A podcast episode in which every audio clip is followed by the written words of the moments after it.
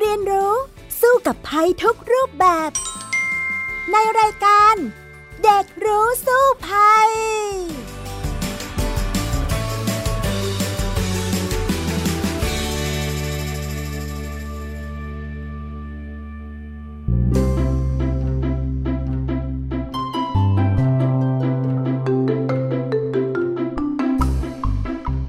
สวัสดีค่ะพบกันเช่นเคยในรายการเด็กรู้สู้ภัยกับดิฉันดารินกำเนิดรัตน์นะคะวันนี้พี่ดารินนั้นมา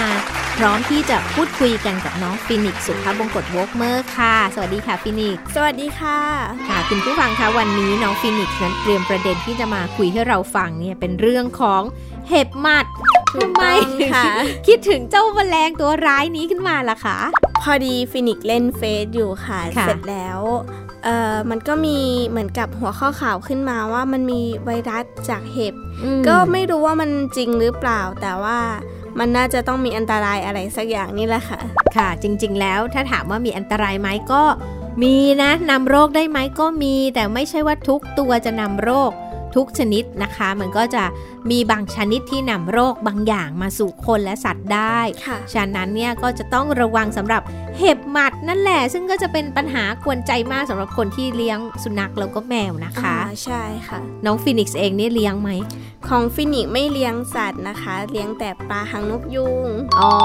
ก็เลยไม่มีปัญหาเรื่องเห็บหมัดนะใช่ค่ะอ่าแต่บางทีนะไม่ใช่ว่าเราไม่ได้เลี้ยงหมาแมวแล้วจะไม่มีปัญหาเห็บหมัดเลยมันก็อาจจะมีก็ได้นะอ่าฉะนั้นเนี่ยเดี๋ยวเราไปคุยกันในช่วงแรกรายการกันเลยดีกว่านะคะช่วงรู้สู้ภัยค่ะช่วงรู้สู้ภัย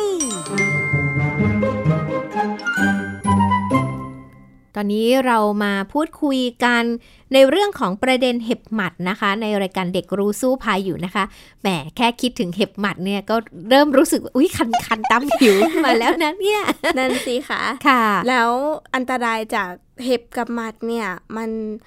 พบบ่อยที่สุดคืออันตรายอะไรบ้างคะอ่ะถามก่อนว่าถ้าเห็บและหมัดเนี่ยมันมีอันตรายขนาดไหนอย่างไรถ้าพูดกว้างๆก็อาจจะต้องบอกว่าเห็บและหมัดทุกชนิดเนี่ยจะเป็นพาหะนำโรคได้ไหมก็ต้องบอกว่านำโรคได้บางชนิดก็คือเห็บนะคะสามารถเป็นพาหะนำโรค Scrap Typhus หรือว่าไข้รากสัตว์ใหญ่ได้แล้วก็โรคเยื่อหุ้มสมองอักเสบได้อ่านะแต่เป็นบางชนิดแล้วก็นอกจากเป็นพาหะนำโรคแล้วเนี่ยเห็บหมัดกัดผิวหนังของสัตว์เลี้ยงก็จะทำให้ระคายเคืองสำหรับสัตว์เลี้ยงของเรานะคะไม่ว่าจะเป็นนกก็ยังอาจจะโดนเจ้าเห็บหมัดเนี่ยกัดได้เหมือนกันอ่าแล้วทีนี้ผิวหนังเรามันก็กัดได้ค่ะมีความเสี่ยงที่จะโดนกัดด้วยแล้วเวลากัดเสร็จแล้วเนี่ยมันจะมีรอยแผลที่มันทิ้งเอาไว้อ่ะซึ่งถ้าเราแพ้เนี่ยค่ะก็อาจจะอักเสบบวมแดงได้ไม่ว่าจะเป็นตัวเราหรือว่าสุนัขหรือแมวนะคะอ่าแล้วก็ตรงที่บวมเนี่ยมันก็ใหญ่ขึ้นแล้วก็อักเสบอาจจะต้องใช้เวลาเป็นเดือนเลยกว่าจะรักษาหายก็ได้นะคะฉะนั้นเนี่ยก็ต้องระมัดระวังเหมือนกันโดยเฉพาะถ้าโดนเจ้าเห็บหรือว่าหมัดกัดเนี่ยก็ต้องมีวิธีในการดูแลให้เกิดการอักเสบแบบนั้นขึ้นนะคะอ๋อแสดงว่ามันก็อาศัยอยู่ในที่ที่ไม่ค่อยสะอาดใช่ไหมคะมันเลยเป็นพาหะอ่าส่วนใหญ่เนาะมันก็จะอาศัยอยู่ในตัวของสัตว์เลี้ยงของเรารวมทั้งที่รกๆตามพุ่มไม้พงหญ้าต่างๆมันก็อยู่ฉะนั้นเนี่ยไม่ใช่ว่าเราไม่ได้เลี้ยงเจ้าสัตว์เหล่านี้แล้วก็จะไม่มีปัญหาเลยก็ไม่ใช่เพราะว่าจริงๆแล้วมันเป็นปรสิตค่ะแล้วมันมีชีวิตด้วยการใช้ปากกัดแล้วก็ดูดเลือดสัตว์แล้วก็มนุษย์เป็นอาหารซึ่งเชื่อไหมว่าทั่วโลกมีแปดร้อยสายพันธุ์น่ากลัวจังเลยค่ะซึ่งมันมีสองชนิดด้วยกันนะใหญ่ๆเลยก็คือเห็บอ่อนที่เวลาเคยเห็นไหมผนังลำตัวมันจะอ่อนๆย่นๆแล้วก็นุ่มๆค่ะแล้วก็เวลามันกินเลือดมันก็จะเต่งขึ้นมาแล้วถ้าเราบี้มันก็จะเป็นเลือดออกมาตื้อเต็มเลยอ่ะอุ้ยสยองไหมค่ะอ่าอีกตัวนึงน่ะมันจะเป็นเห็บแข็งนะตัวมันจะเรียบๆหน่อยแล้วก็ปากยื่นมาจากลำตัวค่ะเจ้าเห็บแข็งเนี่ยเขาบอกว่าเป็นสายพันธุ์ที่มักพบว่ากัดแล้วก็ดูดเลือดคนนะไอเห็บอ่อนเนี่ยอาจจะไปกัดที่ที่สุนัขเยอะที่เราจะเจอเป็นเม็ดๆๆๆนั่นแหละอืม แล้วทีนี้เนี่ยไอ้เจ้าเห็บบางชนิดที่เป็นพาหะได้เนี่ยมันก็อาจจะก่อให้เกิดโรคกับมนุษย์ที่เป็นอันตรายได้ชื่อว่าโรคลายนะคะหรือว่าโรคไข้เห็ดโรคเหล่านี้เนี่ยเขาบอกว่าจะไม่ค่อยถูกพบในประเทศไทยเท่าไหร่ค่ะโดยการอยู่อาศัยของเจ้าเห็บหมัดพวกนี้นะมันมักซ่อนตัวอยู่ในพงหญ้าพุ่มไม้ต้นไม้รอจะไปเกาะติดสัตว์แล้วก็มนุษย์นั่นเองถ้าเดินผ่านใช่มันก็จะกระโดดตึ้งมาเกาะติดเราไม่กล้าเข้าป่าแล้วค่ะ แล้วก็เขาบอกว่ามนุษย์เนี่ยมักจะติดเห็บมาจากการเล่นหรือว่าสัมผัสกับสัตว์เลี้ยงที่มีเห็บอยู่แล้วมันก็จะไปซ่อนอยู่ตามที่อับชื้นอุ่นๆในร่างกายนั่นก็คือรักแร้ค่ะขาหนีบค่ะและเส้นผมค่ะ จะมาอยู่ที่หัวของเราด้วยนะน่ากลัวมากเลยหนักกว่าเห่าอีกนะคะเออฉะนั้นก็ต้องอาบน้ำบ่อยๆถ้าอาบน้ำปุ๊บมันก็จะเจอใช่ไหมแต่สุนัข ก, กับแมวนี่เราไม่ได้อาบทุกวันแบบคนนี่นาอะไรอย่างนี้ก็เลยอาจจะเกิดปัญหาได้นั่นเองค่ะค่ะพี่ดารินคะแล้วเห็บกับหมัดเนี่ยค่ะสองตัวนี้มันคล้ายกันมากเลยมันต่างกันไหมคะอ่าจริงๆมันแตกต่างกันนะหมัดกับเห็บนะคะนั่นก็คือหมัดเนี่ยตัวมันจะเคลื่อนไหวเร็วค่ะตัวแบนๆนะและมันกระโดดได้ด้วยโอ้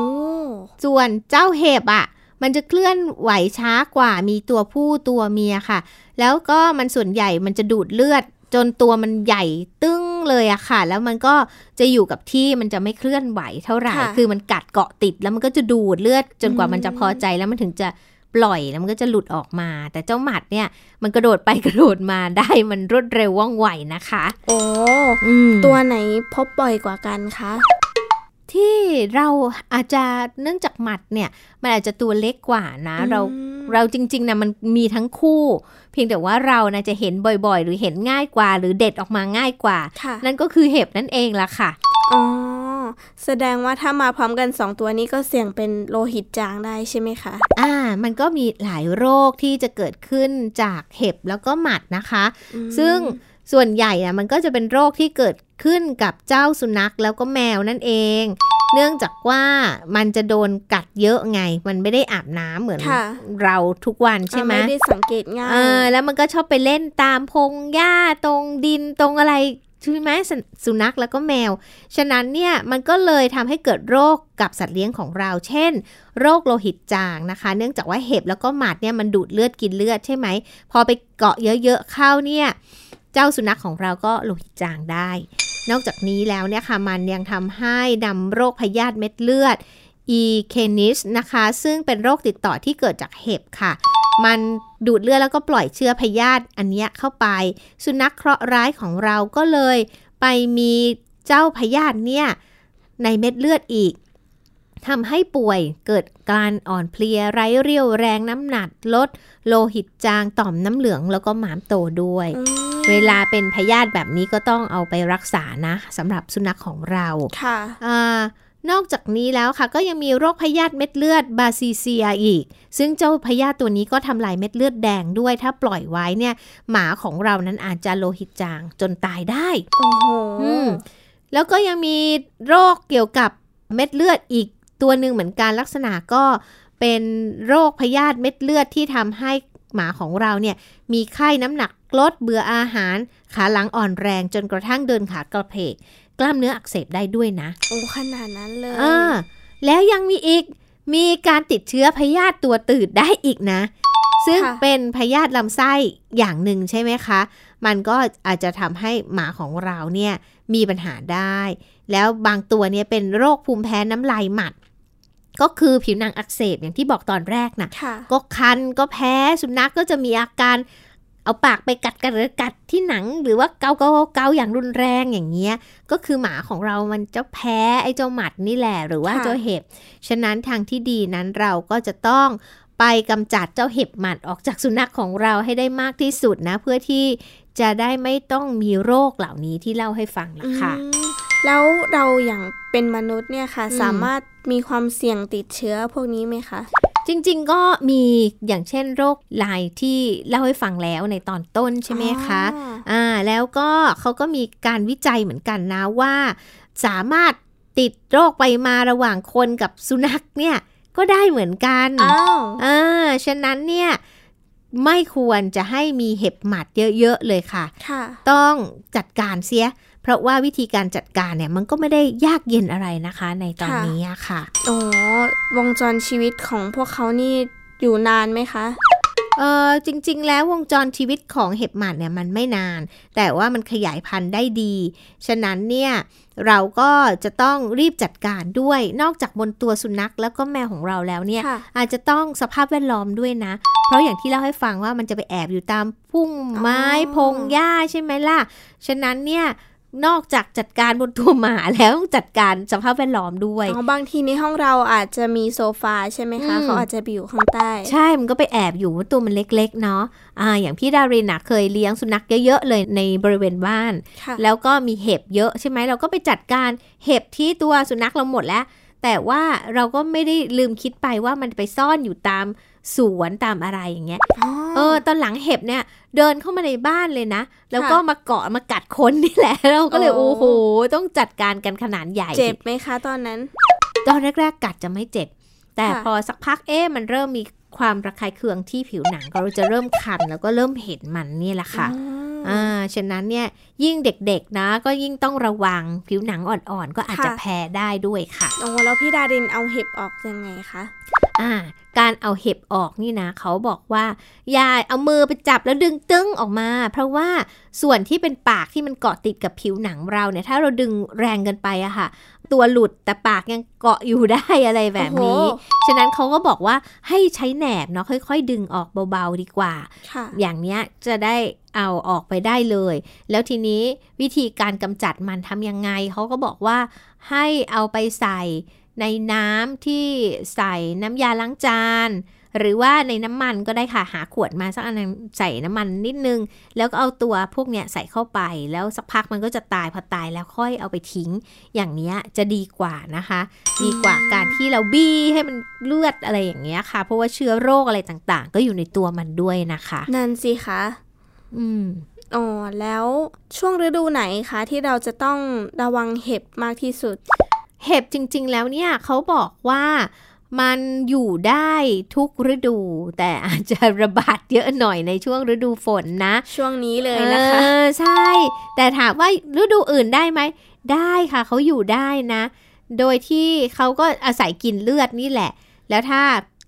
กัดอยู่ที่ผิวหนังสัก เจ็ดถึงสิบ วันดูดเลือดเต็มที่มันก็หลุดแล้วมันก็ไปอยู่ตามสภาพแวดล้อมอยู่ดีแล้วก็ขยายพันธุ์แพร่พันธุ์ต่อไปมันก็เลยกำจัดยากเหมือนกันฉะนั้นเนี่ยมันก็เลยจะต้องดูแลในการรักษาความสะอาดทั้งสุนัขแล้วก็สภาพแวดล้อมหายามากำจัดเจ้าเห็บหมัดทั้งตัวสุนัขแล้วก็พื้นที่โดยรอบก็จะปลอดภัยได้ในที่สุดนะคะงั้นเดี๋ยวเรามาหาวิธีกำจัดกันดีกว่าค่ะค่ะถ้าอย่างนั้นแล้วเนี่ยเดี๋ยวเราไปคุยกันในช่วงต่อไปเลยดีกว่าว่าจะทำยังไงกับเจ้าเห็บหมัด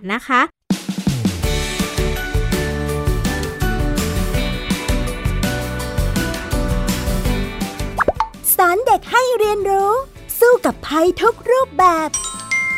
ในรายการเด็กรู้สู้ภัย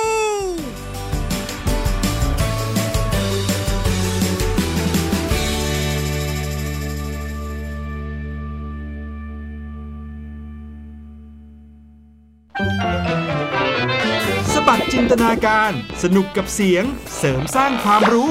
ในรายการเสียงสนุกทุกวันจันทร์ถึงวันศุกร์เวลา สิบหกนาฬิกา ถึง สิบเจ็ดนาฬิกา ทางไทย พี บี เอส Digital Radio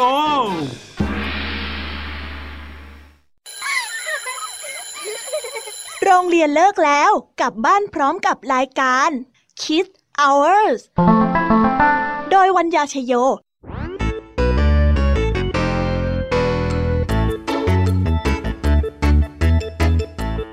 พบกับนิทานคุณธรรมสอนใจกับครูไหวใจดีว่าไม่ควรเชื่อคำพูดของคนพลานนอกจากนี้ลุงทองดีกับเจ้าจ้อยยังมีนิทานสุภาษิตมาเล่าให้ฟังพวกเอ็งเนี่ยนะมันลิงหลอกเจ้ากันจริงๆทั้งยังมีนิทานเด็กดีและพี่ยามี่เล่านิทานสนุกสุดหรรษาให้น้องๆได้ฟังทุกวันจันทร์ถึงศุกร์ สิบเจ็ดนาฬิกา นทางวิทยุไทย พี บี เอสดับเบิลยู ดับเบิลยู ดับเบิลยู ดอท ไทย พี บี เอส เรดิโอ ดอท คอม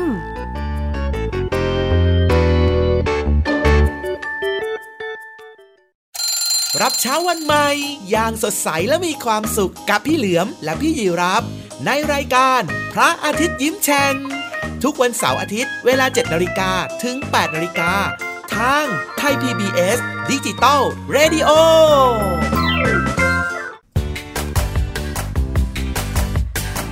ช่วงรู้แล้วรอด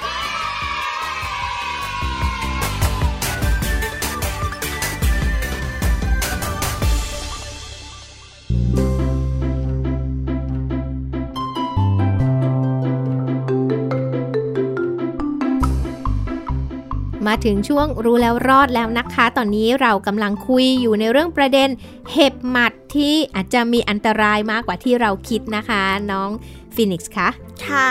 เมื่อสักครู่เราก็พูดถึงการเอาเห็บหมัดออกจากผิวหนังใช่ไหมคะค่ะโอ้ตอนแรกฟินิกก็นึกว่าดึงออกได้เลยนะคะไม่ไม่ได้ง่ายขนาดนั้นนะต้องหาแหนบมาดึงดีกว่าค่ะเบาๆนะค่ะแล้วเราจะมีวิธีการที่สามารถกำจัดให้เห็บพวกนี้หายขาดออกไปจากบริเวณที่เราอยู่ได้ไหมคะจริงๆก็ได้ค่ะมีหลายวิธีด้วยกันอาจจะใช้สารเคมีแต่บางบ้านก็บอกอุ๊ยฉันก็กลัวว่าหมาของฉันเนี่ยอยู่บริเวณบ้านใช่ไหมไปใช้สารเคมีเดี๋ยวหมาจะได้รับผลกระทบไหมแมวจะได้รับผลกระทบไหมจริงๆก็มีงานวิจัยออกมานะคะเรื่องของการพัฒนาสมุนไพรเพื่อใช้ภายนอกในทางสัตวแพทย์ซึ่งจะสามารถช่วยฆ่าเจ้าเห็บหมัดนี้ได้นะโดยใช้สมุนไพรก็จะปลอดภัยกับทั้งคนแล้วก็สุนัขแล้วก็แมวด้วยนะคะค่ะอ่าซึ่งพี่ดารินก็จะบอกว่าทั้งหมดเนี่ยมีสิบหกชนิดด้วยกันมีอะไรบ้างเนาะส่วนใหญ่เลยเนี่ยก็คือเขาจะนำเจ้าพืชเหล่านี้เนี่ยค่ะมาสกัดเอาน้ำมันออกนะเช่นเอามาบดแล้วแช่ด้วยแอลกอฮอล์นะแล้วก็เทออกมาแล้วก็เอามาผสมเพื่อฉีดพ่นนะคะก็มีตั้งแต่เมล็ดน้อยหนาค่ะอันนี้ก็จะเป็นเมล็ดที่สามารถเอามาทำการฉีดพ่นเพื่อฆ่าตัวอ่อนเห็บได้นะคะแล้วก็ทำให้เจ้าเห็บนั้นมันตายไปค่ะนอกจากนี้ก็มีเมล็ดมันแก้วตัวนี้ก็สามารถฆ่าเห็บหมัดได้ก็เอามาบดเป็นผงแล้วก็เอาไปผสมน้ำไปฉีดพ่นได้เช่นเดียวกันนะคะต้องตากก่อนไหมคะอ่าสำหรับเมล็ดมันแก้วนะคะเขาบอกว่าให้บดเมล็ดมันแก้วให้เป็นผงค่ะเติมน้ำสองเท่าของผงเมล็ดนะแล้วให้ต้มอีกยี่สิบนาทีขณะต้มก็คอยเติมน้ำให้เท่าเดิมอย่าให้น้ำแห้งแล้วกรองส่วนน้ำมาเก็บตู้เย็นไว้สัก เจ็ดถึงยี่สิบ วันผสมน้ำได้สองร้อยยี่สิบเท่าโหเยอะมากเลยเยอะมากค่ะอ่าแล้วก็ฉีดพ่นนะคะมันจะฆ่าตัวอ่อนของเห็บได้นะคะก็ฉีดพ่นสักสัปดาห์ละ หนึ่งถึงสอง ครั้งหรือว่าผสมน้ำห้าเท่านะคะไปพ่นได้ทั้งสุนัขอะไรต่างๆแมวของเราอ่าก็ฉีดบ่อยๆปลอดภัยด้วยอ่าปลอดภัยเนาะหรือว่าจะเป็นน้ำมันตะไคร้แกงก็ได้นะก็สกัดออกมาแล้วก็เอาไปพ่นหรือว่าน้ำมันตะไคร้หอมเปลือกส้มโอก็ใช้ได้นะอ่าของที่เรารับประทานง่ายๆนี่แหละค่ะเปลือกส้มโอเนี่ยเขาบอกว่าให้บีบน้ำมันออกมานะแล้วอ่าจากนั้นเนี่ยก็เอาน้ำมันคือเหมือนกับเวลาเราคั้นออกมาใช่ไหมมันจะมีน้ำมันลอยอยู่บนผิวหน้าของน้ำเราดูดเฉพาะส่วนนี้เก็บไว้แล้วนำมาผสมกับแอลกอฮอล์สักสิบเท่าเอาไปฉีดพ่นก็จะฆ่าเห็บได้นะทั้งตัวแก่ตัวอ่อนเลยอะไรแบบนี้อ่ะเปลือกส้มโอก็มีประโยชน์เหมือนกันมะขามเปียกก็ทำได้มะขามเปียกเนี่ยเขาบอกว่ามันจะไปทำลายตัวเห็บเลยอ่ะมันทำให้ตัวเห็บมันเป็นแผล wow. แล้วสุดท้ายเนี่ยมันก็จะตายในที่สุดนะคะฉะนั้นก็คั้นเจ้ามะขามเปียกง่ายๆเนาะคั้นน้ำผสมน้ำไปฉีดพ่นผสมแอลกอฮอล์ไปฉีดพ่นซะโดนเข้าไปปุ๊บเห็บก็ตายเช่นเดียวกัน hmm. หรือว่าใบน้อยหนาเนี่ยก็สามารถช่วยได้เช่นเดียวกันนะใบน้อยหนานี่พี่ดารินจำได้ว่าสมัยเด็กๆคุณยายบอกว่าเอาไปฆ่าเห่าได้ด้วยอ๋อใช่มันทำได้หลายอย่างเลยค่ะมันจะฆ่าเห็บเห่าได้เนาะก็คือเอาใบน้อยหนาสดมาสักสี่ใบนะคะตามผสมกับเหล้าขาวแล้วเอาน้ำที่ได้มาชโลมให้ทั่วตัวสัตว์เลี้ยงเลยแล้วใช้ผ้าคลุมไว้สักสิบนาทีนะคะในอัตราส่วนสักประมาณหนึ่งต่อสองแล้วเอ่ออันนี้ถ้าถ้าหากว่าจะใช้วิธีหนึ่งก็คือให้ตำแล้วผสมน้ำใช่ไหมคะ แล้วกรองออกมาชโลมอีกโพกไว้สัก หนึ่งถึงสอง ชั่วโมงก็ได้ถ้าจะจางกว่าอย่างเงี้ยหรือว่าทิ้งไว้ข้ามคืนก็ได้เห็บหมัดมันก็จะตายเช่นเดียวกันใบน้อยหน่านี่ก็ได้ผลเช่นเดียวกันนะคะดีจังเลยค่ะแล้วนอกจากวิธีการกำจัดแล้วเนี่ยเราจะสามารถป้องกันให้มันไม่มายุ่งกับเราได้ไหมคะพี่ดารินไม่ให้ยุ่งกันเนี่ยมันก็ต้องกำจัดนะทั้งเห็บเนี่ยนะ อ, อย่างแรกที่เราต้องรู้ก่อนคือมันเป็นแมงเป็นประเภทเดียวกับปรสิตแมงมุมหรือแมงป่องอะไรอย่างนี้นะมันไม่ใช่แมลงมันคือแมงแล้วมันก็มีจำนวนเยอะมากทีนี้การแพร่โรคของมันอย่างที่บอกแล้วมันทั้งทำให้เกิดโรคลายนะเป็นไข้แผลผู้พองได้เป็นโรคเม็ดเลือดได้ฉะนั้นเนี่ยมันอันตรายใช่ไหมคะค่ะทีนี้เนี่ยต้องให้จำไว้ให้ดีว่าเห็บมันไม่กระโดดแต่หมัดมันกระโดดได้อย่างนี้นะคะก็จะต้องระมัดระวังแล้วถ้าเกิดว่าเราเห็นว่าสัตว์เลี้ยงของเรานั้นมีพฤติกรรมแปลกๆเช่นชักหายใจลำบากซึมอย่างเงี้ยก็ให้พาไปหาหมอดีกว่าเพราะว่าหมายความว่ามันอาจจะโดนเห็บกัดจนทำให้ติดเชื้อก็ได้นะแล้วอย่าลืมว่าเจ้าเห็บมันฝังตัวได้ทุกที่เลยบางทีเราทำลายเห็บบนตัวหมาแล้วเราต้องไปทำลายตามสภาพแวดล้อมทั้งหมดด้วยมีตัวอ่อนด้วยใช่ไหมคะใช่แล้วล่ะค่ะเหมือนกับที่เราบอกเมื่อกี้ว่าเราผสมเจ้าพืชหลายๆชนิดเพื่อที่จะฆ่าแล้วน่ะต้องเอาไปราดรถด้วยนะตามรอบๆ บ, บริเวณบ้านอ่าซึ่งพี่ดารินว่าใช้แบบวิธีธรรมชาติเนี่ยก็น่าจะดีเนาะซึ่งจะทำให้ไม่เป็นอันตรายต่อสุนัขแล้วก็แมวที่อาศัยอยู่แถวๆนั้นล่ะค่ะนั่นสิคะอืมยังไงก็ห้ามประมาทเลยนะคะเพราะว่าตอนแรกนึกว่าเอาออกก็จบแล้วเออมันไม่จบนะรวมทั้งแมวเนี่ยก็มีข่าวเหมือนกันนะว่าหมัดแมวก็อันตรายเหมือนกันบางคนเนี่ยก็ชอบอย่างหมาเนี่ยเขาชอบไว้นอกบ้านมากกว่าใช่ไหมแต่แมวไว้ในบ้านแล้วแมวอ่ะเราก็อาบน้ำก็ไม่บ่อยเท่าไหร่เพราะแมวไม่ชอบอาบน้ำใช่ไหมแล้วมันก็จะมีหมัดแมวเข้ามานะซึ่งหมัดแมวเนี่ยมันก็นำโรคอันตรายเหมือนกันเป็นพาหะนำโรคนะอย่างเช่นโรคไข้รากสัตว์ใหญ่เนี่ยค่ะแล้วก็มันจะทำให้ปวดหัวมีไข้คลื่นไส้นะหรือโรคพยาธิตัวตืดก็มาจากหมัดแมวได้นะ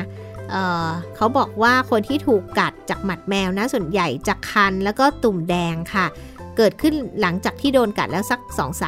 ถึงสาม วันนะบางคนแพ้แพ้เจ้าหมัดแมวเนี่ยก็จะเกิด เอ่อ อาการแพ้ผิวหนังมากขึ้นด้วยนะคะ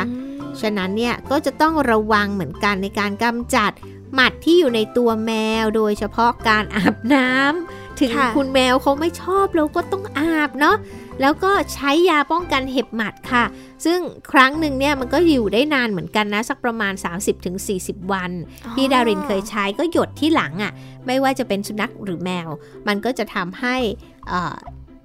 เจ้าหมัดมันไม่สามารถเจริญเติบโตในตัวของสุนัขและแมวของเราได้อย่างนี้ค่ะแล้ววงจรชีวิตของไอ้หมัดหรือว่าเห็บเนี่ยมันก็จะมีสี่ระยะด้วยกันก็คือเป็นตัวไข่ตัวอ่อนดักแด้แล้วตัวเต็มวัยนะตัวที่กัดเราคือตัวเต็มวัยฉะนั้นเราจะต้องไปจัดการกับตัวอื่นๆนะที่อยู่ในสภาพแวดล้อมด้วยไม่อย่างนั้นเนี่ยมันก็ไม่หมดเสียทีนะคะค่ะก็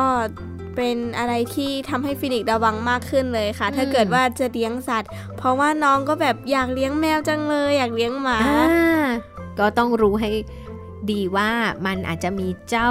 พาหะนำโรคที่เป็นหมัดนี่แหละอยู่ในตัวของสัตว์เลี้ยงแสนรักของเราบางทีเอาหมาเอาแมวมานอนอยู่บนเตียงแต่ไม่อาบน้ำเขาให้ดีไม่ป้องกันเห็บหมัดให้ดีคราวนี้ก็ติดกันไปก็ติดกันมาระหว่างคนกับสัตว์นะนั่นสิค่ะที่อันตรายก็คือมันไปอยู่ในหัวของเราได้นะคล้ายๆเห่าเลยทีเดียวนะ อ, อันตรายอันนั้นน่ากลัวมากใช่แล้วล่ะค่ะก็หวังว่าคุณผู้ฟังนั้นก็จะได้ประโยชน์นะจากการฟังรายการในวันนี้นะคะสำหรับคนที่รักสัตว์เลี้ยงแสนรักทั้งหลายก็จะต้องดูแลรักษาให้ดีทั้งตัวสัตว์แล้วก็สภาพแวดล้อมด้วยเอาล่ะค่ะวันนี้รายการเด็กรู้สู้ภัยหมดเวลาแล้วดิฉันดารินกำเนิดรัตน์และน้องฟีนิกซ์สุภาพบงกตวอล์กเมอร์ลาไปก่อนนะคะสวัสดีค่ะสวัสดีค่ะติดตามรายการได้ที่ ดับเบิลยู ดับเบิลยู ดับเบิลยู ดอท ไทย พี บี เอส พอดแคสต์ ดอท คอม แอปพลิเคชัน Thai พี บี เอส Podcast หรือฟังผ่านแอปพลิเคชัน Podcast ของ iOS Google Podcast Android Podbean SoundCloud และ Spotify ติดตามความเคลื่อนไหวของรายการและแสดงความคิดเห็นโดยกดถูกใจที่ เฟซบุ๊ก ดอท คอม สแลช ไทย พี บี เอส พอดแคสต์